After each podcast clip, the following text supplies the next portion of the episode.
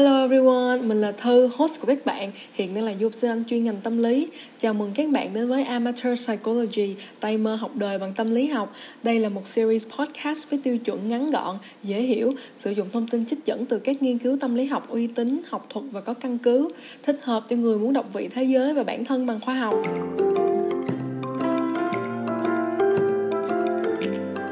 Như đã hứa với mọi người trong tập 32 của tuần trước, từ giờ mình sẽ cố gắng làm podcast đều đặn trở lại khi mà việc học của mình đang tạm dừng lại sau tốt nghiệp đại học. Và như mọi người cũng đã nghe ở tập 31, Peer Pressure, nói về áp lực đồng lứa, mình đã có nhắc đến việc học đại học xong, mình vẫn đang ngẩn ngơ không biết phải làm gì tiếp theo. Và bây giờ mình vẫn đang rất là bèo dạt mây trôi, vừa cố hết mình nhưng cũng không dày vò bản thân khi không biết tương lai có gì đang chờ đợi mình phía trước nữa. Đó là mình của hiện tại, Vậy nhưng cách đây vài tháng khi đang nộp luận án tốt nghiệp, mình đã nhiều lần phát khóc mỗi khi nói về việc tốt nghiệp xong thì làm gì với gia đình và bạn bè. Đó không phải là lần đầu tiên mình cảm giác mất phương hướng trong cuộc sống. Gần như mỗi năm mình đều rơi vào trạng thái không biết chuyện gì sẽ xảy ra tiếp theo. Khi mình nghỉ hè, khi mình chuyển việc, khi mình không tìm được chương trình thực tập và gần đây nhất là khi không còn phải đi học nữa. Tất cả những khoảnh khắc đó đều gói gọn lại trong một cảm xúc mà rất ít khi có ai đó cảnh báo mình, mặc dù mình đoán chắc rằng ai cũng liên tục trải qua trong cuộc sống. Đó là cảm giác vô định hay uncertainty, vô định khi kết thúc một hành trình hành trình đó có thể là tốt nghiệp đại học có thể là chán công việc hiện tại và muốn bỏ việc để tìm một trải nghiệm mới có thể là khi chia tay người yêu đã từng là cả cuộc sống của bản thân. Cuộc sống chỉ cần có thay đổi thì nhất định sẽ có sự vô định nhưng nếu không có sự thay đổi thì lại là dậm chân tại chỗ. Vậy nhưng thay đổi đối với bản thân mình chưa bao giờ là dễ dàng vì thật sự mình rất thích ở trong vùng an toàn của bản thân mình thích làm việc theo thói quen thích gặp đi gặp lại những người yêu quý mình ở công việc cũ thích đi học theo thời khóa biểu thích mọi việc có thể nằm trong tầm kiểm soát của bản thân nhưng đồng thời mình cũng là một người thích với một người muốn có thể tiến thân Vậy nên mặc dù ghét sự thay đổi, chuyện liên tục kết thúc chương cũ để mở ra chương mới là việc mình phải tập thích nghi. Và sức khỏe tâm lý của mình đặc biệt ghét tính vô định của chuyện thay đổi. Mình ghét việc không biết chuyện gì sẽ xảy ra tiếp theo, ghét phải phó mặc cho số phận, ghét cảm giác mình đang không làm chủ những sự việc trong đời mình. Càng ghét sự vô định, tinh thần mình càng xa xúc, càng trằn trọc đêm khuya nhiều hơn, càng căng thẳng nhiều trong mơ hơn. Chỉ đến khi mình tìm được kênh youtube của Heinz Mình sẽ để link để mọi người tìm nghe chú Heinz nói chuyện rất là hay. Mình mới bắt đầu thả lỏng và nhận ra Việc ghét sự vô định và khước từ việc buông bỏ kiểm soát Không những không giúp mình nhanh chóng tìm được thứ mình muốn Mà còn là mình kiệt quệ tinh thần hơn. Khi mình thả lỏng, thư giãn và chấp nhận sự vô định Lại là lúc mình có nhiều cảm hứng để học thêm Để tìm kiếm những cơ hội thực sự thu hút mình Và dành nhiều thời gian cho việc tìm hiểu bản thân muốn gì hơn. Vậy nên đối với episode 33 ngày hôm nay, mình muốn có thể chia sẻ với mọi người, nhất là những người trẻ đang loay hoay tìm kiếm bản thân, không biết phải làm gì tiếp theo như mình, sự quyến rũ của vô định và lợi ích của việc chấp nhận sự vô định dưới góc nhìn của tâm lý học.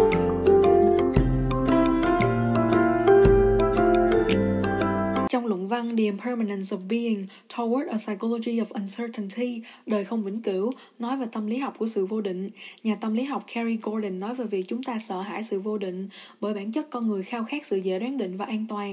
Vậy nhưng việc vô định là việc không thể tránh khỏi, nhất là khi chúng ta đối diện với thay đổi. Đặc biệt trong quá trình thay đổi này, do quá chăm chăm vào việc phải đặt ra những định nghĩa và giới hạn trong cuộc sống, chúng ta lo âu khi gặp phải sự vô định. Vậy nhưng Gordon cũng cho rằng sự sáng tạo, creativity, sự chân thật, authenticity, sự vô định, uncertainty và sự lo âu, anxiety là bốn nguyên tố không thể tách biệt khỏi nhau trong quá trình xây dựng tính cá nhân của mỗi chúng ta. Để sống một cuộc đời sáng tạo, ta phải sống với sự vô định và để sống một cách chân thật, ta phải sống với lo âu. Chính từ đó, chấp nhận sự vô định và thỏa hiệp với lo âu chính là nuôi dưỡng sự sáng tạo và tính chân thật trong quá trình khám phá chính mình khi chúng ta sống. Việc ghét sự vô định và mập mờ thực chất không chỉ mang tính cá nhân vì bạn là người tham vọng hay là người thích kiểm soát thì mới ghét sự vô định, mà não bộ chúng ta vốn đã được lập trình để sợ hãi việc mù mờ không biết chuyện gì sẽ xảy ra trong tương lai. Nghiên cứu của Berger năm 2016 cho người tham gia vào các tình huống để người tham gia bị giật điện lần lượt với các khả năng bị giật điện là 0%, 50% và 100%, đồng thời đo lường sự căng thẳng và stress của người tham gia trong các tình huống này. Kết quả cho thấy, khi ở trong trường hợp 50-50, khả năng bị điện giật, người tham gia báo cáo cảm thấy căng thẳng và lo lắng nhất. Thậm chí độ stress của họ còn cao hơn những người trong trường hợp biết chắc 100% mình sẽ bị điện giật. Qua nghiên cứu này có thể rút ra rằng não bộ của chúng ta thích thà chịu đau và biết chắc mình sẽ bị đau còn hơn mập mờ vô định không biết chuyện gì có thể xảy ra. Hay nói cách khác, việc vô định thật ra còn đáng sợ hơn vì gặp phải chuyện xấu. Vậy nên cảm thấy tồi tệ khi ở vị trí vô định trong đời là một điều cần được công nhận, thấu cảm và không có gì là đáng xấu hổ, mà ngược lại vô cùng tự nhiên đối với con người chúng ta. Baumeister năm 1991 lập thuyết rằng có bốn yếu tố chính để tạo nên một cuộc đời ý nghĩa. Thứ nhất là mục đích sống hay sense of purpose, ám chỉ việc tất cả những gì chúng ta đang làm đều tập trung vào kết quả nó mang lại để tạo nên ý nghĩa cho cuộc sống của chúng ta. Thứ hai là cảm giác mình là người kiểm soát vận mệnh của chính mình và kết quả của mọi hành động của bản thân hay efficacy. Thứ ba là giá trị hay là value. Chúng ta muốn hành động của mình phải mang lại giá trị gì đó, đặc biệt là về mặt đạo đức hay nôm na là việc chúng ta làm phải có lợi cho đời. Và cuối cùng giá trị tích cực của bản thân,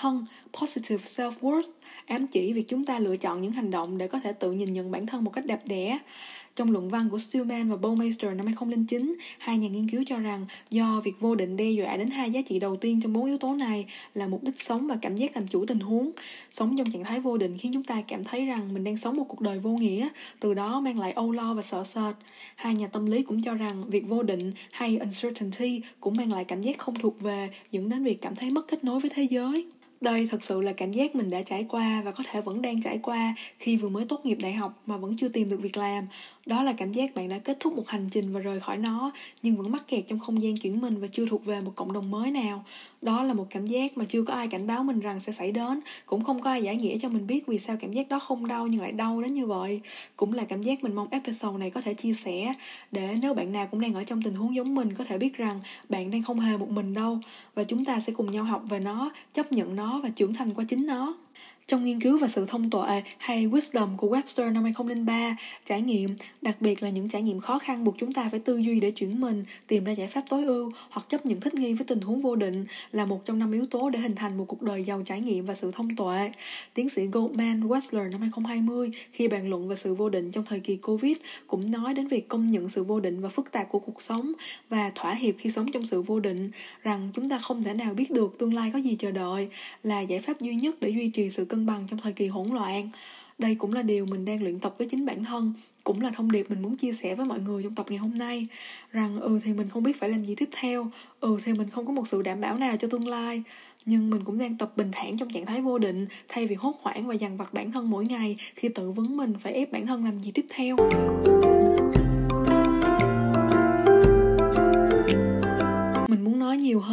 Muốn chia sẻ với mọi người nhiều hơn, xoa dịu mọi người cũng đang ở trong tình huống giống mình nhiều hơn. Nhưng thật ra, chính bản thân mình cũng chỉ đang là một người trẻ không biết phải làm gì tiếp theo. Chính mình cũng đang học cách chấp nhận sự vô định và nhân cơ hội của sự vô định này để hiểu về bản thân mình thật sự muốn gì hơn.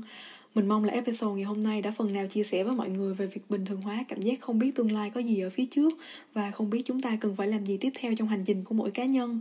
Rốt cuộc thì dù bạn đang ở đâu, cuộc đời cũng là một cuộc khám phá để chúng ta trải nghiệm, học về thế giới và học về chính mình thôi mà. Tất cả chúng ta đều đang ở nơi mà chúng ta cần phải ở. Còn bây giờ mình sẽ đi uống một tách trà, đọc nốt sách của Milan Kundera và tập dừng những suy nghĩ liên tục không nghỉ ngơi lại để sống trong khoảnh khắc vô định này đây. Hẹn gặp lại mọi người vào tuần sau nha. Bye bye!